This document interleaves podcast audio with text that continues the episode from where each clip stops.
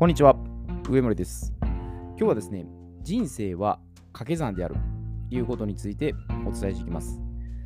でこれはまあいろんなところでね、取り上げてる話題でもあるんですが、あの以前勤めてた会社の社長が、まあ、これをちょっとね、ひねった考え方をおっしゃってたんですね。で、これ元はあの稲森和夫さんの、まあ、仕事の結果っていうのは、考え方かける熱意かける能力っていうふうに提唱してあるんですね。で、まあ、これに社長がちょっとひねひとひねりして、人生っていうのが考え方かける熱意かける能力かける仲間っていうふうにおっしゃったんですね。で、これは、まあ、どれ一つ、まあ、かけても達成できないですね。掛け算なんで、まあ、言ったら、全部、ね、掛け合わせて初めて成り立つんですけど、1個でもかけたらこれゼロなんですね。で特にこれからの時代、やっぱチームで協力する大切さは間違いなく出てきます。で、その中で考え方、能力、熱意っていうところまでは、これ自分一人でもやりきれるんですね。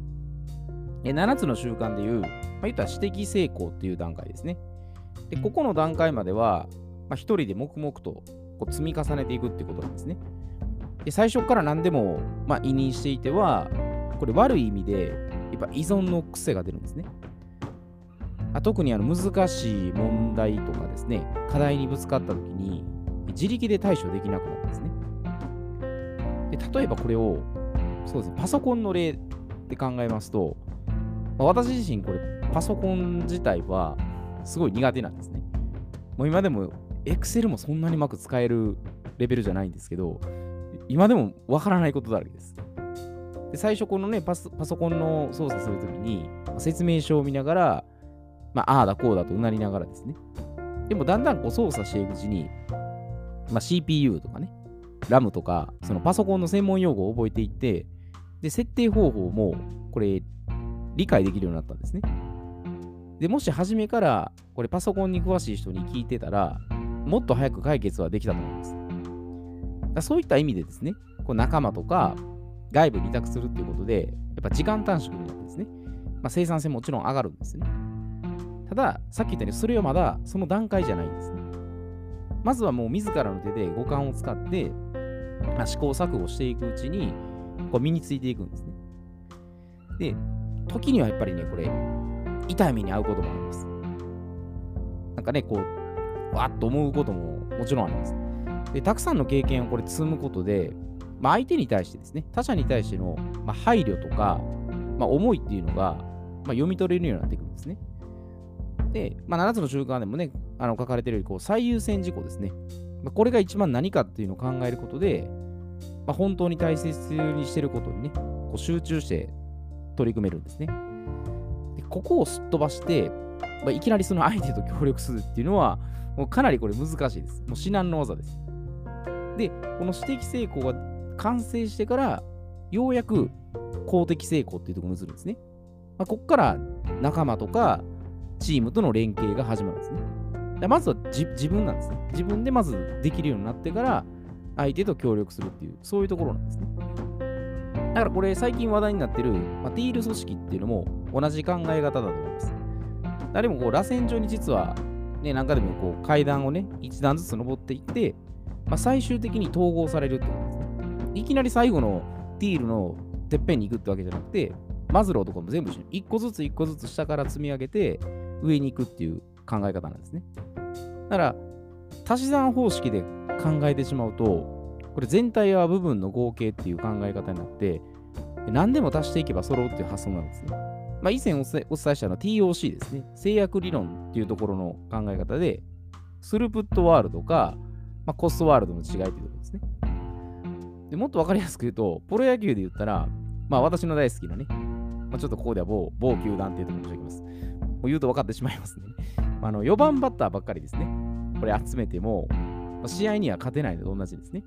まあ、その球団はね、4番バッター大好きな球団なんで、まあ、集めてですね。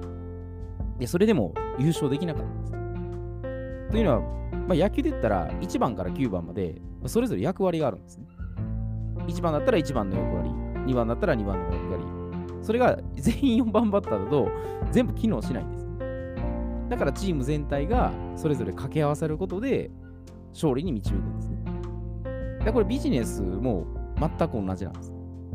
言ったらチームビルディングって言って、まあ、それぞれのスキルとか能力とかを全部掛け合わせて一つにまとまるんです。まあ、例えば言ったらホームとか財務とか、まあ、営業マーケティング、まあ、企画制作とかですね。えどれ一つもこれ欠かせない要素なんですね。もちろん初期時はこれ自分一人なんですけど、まあ、その時点でやっぱスキルとかね、能力を磨いていって、で、コミュニケーション能力を上げていくと、やっぱだんだんその場に人が集まってくるんですね。だから家庭も同じだと思いますね。掛け算ですね。お互いにね、家族内で協力し合って成り立つもんなんですね。だから全部自分一人でなんかこう背負おうとすると、多分全然うまくいかないんですけど、話し合ってですね、そこは、これもコミュニケーションの力だと思います。で、お互いに分担して得意なこと、不得意なことっていうのはあると思うんです。そこでやっぱうまく連動していくものなんですね。だから、家庭も一つでね、かけるとやっぱゼロになるんで、これ人生全く噛み合わないんですよね。だ問題起こってるところを見ていくと、多分絶対そこに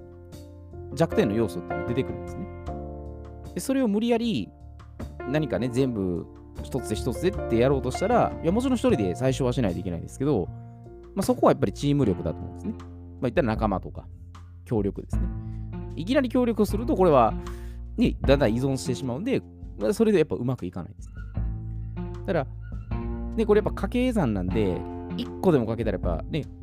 ゼロになってしまうんで、全然うまくいかないんですけど、そう聞くと、やっぱ大変そうに思えるんです。でも、最初は誰でもゼロゼロなんです。ゼロスタートなんです。で、まあ、誰かのね、例えば資産、財産とかき継ぐだけで、なんか全部掛け合わせたらうまくいくかったら、なんかそそれはそれでね、なんか味気なく、なんかつまらないなと思うんですよね。別にいい悪いじゃなくて、私的にはそう思うんですね。だからやっぱりこういう混沌としたね、こうカオスの時代だから、まあ様々な要素をこう掛け合わせてですね、で、面白おかしくやっぱ楽しんでいくことで、やっぱ味が出てくると思うんですね。だからこれからやっぱある意味でね、そのチーム戦にはなっていくんですけど、まあ、それまでは、やっぱ自分一人である程度、コツコツ積み重ねて、でそこからですね、協力できるような関係性であったりですね、スキルをどんどん交換し合ったりして、で、成り立っていく、まあ、社会になるんじゃないかなと、まあ、そういうふうに感じますので、まあ、人生はそういった意味では、